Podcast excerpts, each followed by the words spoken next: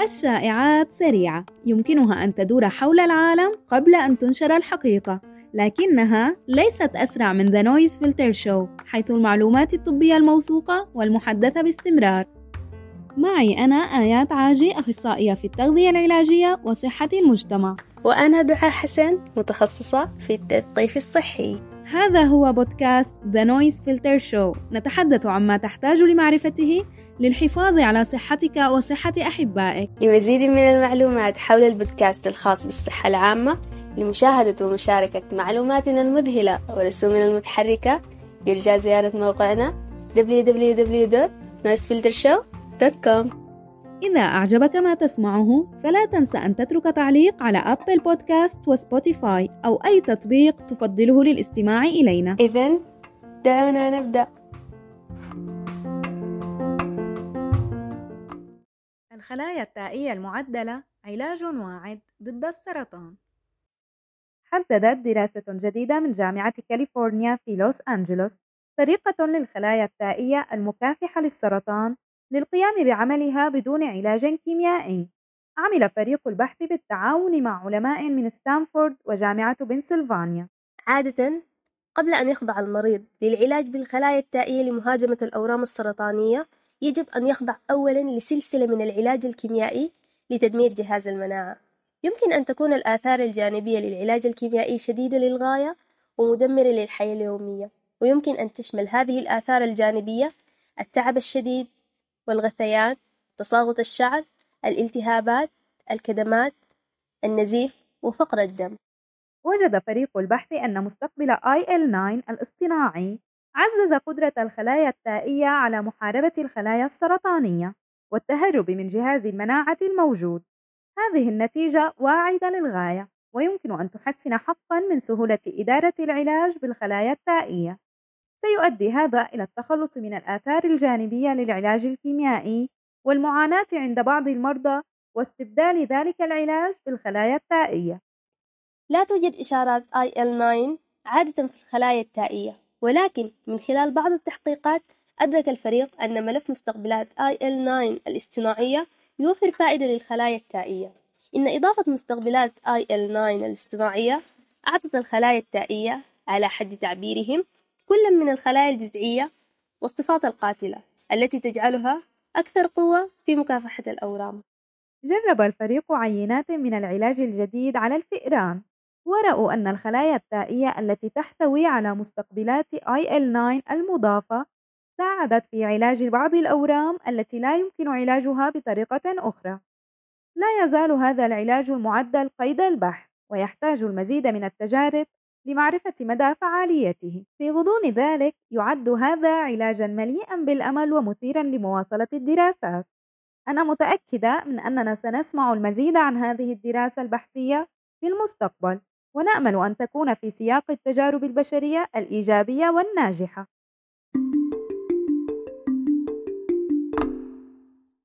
وجد العلماء طريقة لتحسين علاجات الذئبة. وجد العلماء الذين درسوا مريضا صغيرا بمرض الذئبة طفرة جينية قد تؤدي إلى إنشاء علاجات أفضل وأكثر تفصيلا لمرض المناعة الذاتية المستعصي.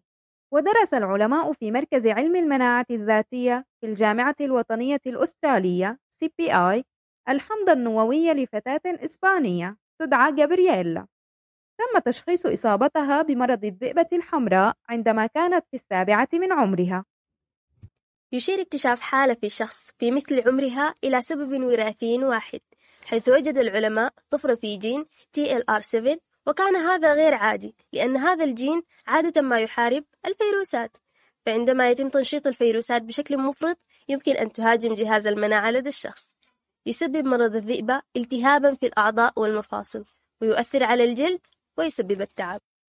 من خلال مركز الصين وأستراليا للمناعة الذاتية CACPI وجد فريق البحث حالات أخرى من الذئبة تم فيها تحور هذا الجين أيضا.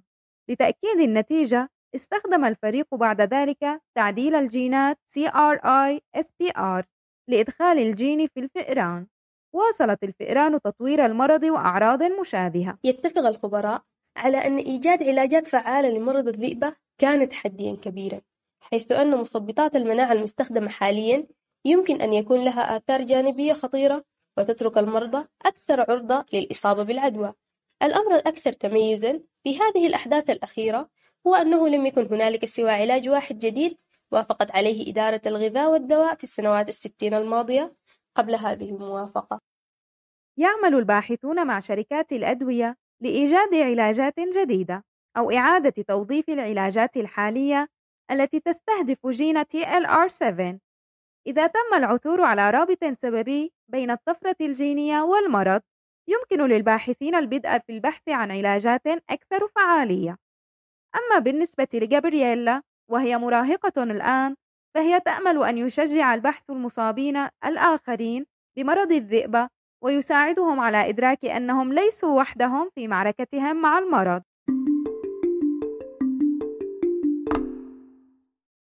الدافع لتلقيح الأطفال ضد كوفيد-19 أدى الضغط من أجل تطعيم الرضع ضد كوفيد-19 إلى مناقشات مستمرة. وفي تلك المناقشات هناك مزيج مختلف على طول الطيف المؤيد للتطعيم والمعارض له. هناك متشبثون مخلصون ومشككون ونقاد ومحترفون فائقون في هذا المزيج. لكل شخص أسبابه الخاصة لموقفه الخاص. ويعمل معظم الناس بالتعاون مع مقدمي الرعاية الصحية للعثور على أذكى وأسلم مسار ممكن لحماية عائلاتهم. هذا بالتأكيد وضع جديد تسبب في بعض المشاكل الجديدة. بالنسبة للمشككين يشك بعض الناس في الدافع لتطعيم الأطفال الصغار والآن لتطعيم الرضع. أكثر من ذلك يتساءل البعض عن جرعة اللقاح المعطاة للأطفال الصغار مقابل جرعة البالغين. في الخطة الحالية سيتلقى الأطفال جرعة أكبر بكثير من لقاح كوفيد-19 موديرنا مقارنة بالبالغين. يشكك البعض في ضرورة ذلك ويزداد هذا السؤال تعقيدا بسبب حقيقة أن لقاح موديرنا محظور على البالغين في أوروبا بسبب زيادة مخاطر الآثار الجانبية الضارة. بعض الناس أكثر تشكيكا من غيرهم في هذا الموضوع ومن الطبيعي أن تكون لديهم مخاوف. من الأفضل تثقيف نفسك بمعلومات دقيقة ومناقشة أسئلتك ومخاوفك مع مقدم الرعاية الصحية حول ما هو مناسب لك ولعائلتك. تسلط هذه المشكلة على وجه الخصوص الضوء على أهمية الوصول إلى معلومات طبية حقيقية وذات مصداقية وبالتالي ستعلمك الطريقة الصحيحة لاتخاذ قراراتك الخاصة. استمر في تثقيف نفسك حول هذا الموضوع.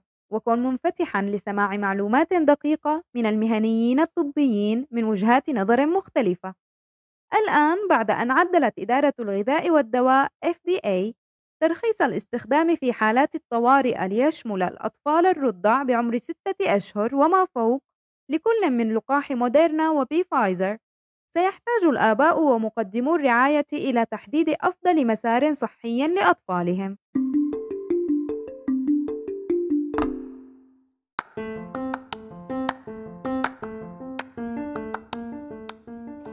شكرا للاستماع إلى The Noise Filter Show بودكاست الصحة العامة. تأكد من الاشتراك في بودكاست The Noise Filter Show ومتابعتنا على وسائل التواصل الاجتماعي. واترك لنا تعليقا لنعرف ما الجزء المفضل لديك من الحلقة.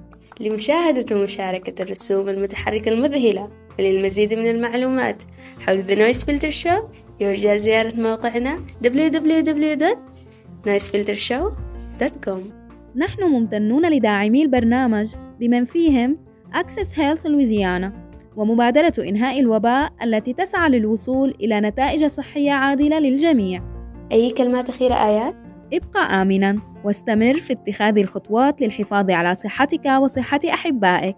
يتضمن ذلك اتباع نظام غذائي جيد ممارسة الرياضة ومراجعة طبيبك الخاص بشكل دوري. واحمي نفسك والآخرين من خلال الحصول على اللقاح ارتداء الكمامة والتباعد الاجتماعي حيثما أمكن ذلك. تذكر أن الصحة حق من حقوق الإنسان.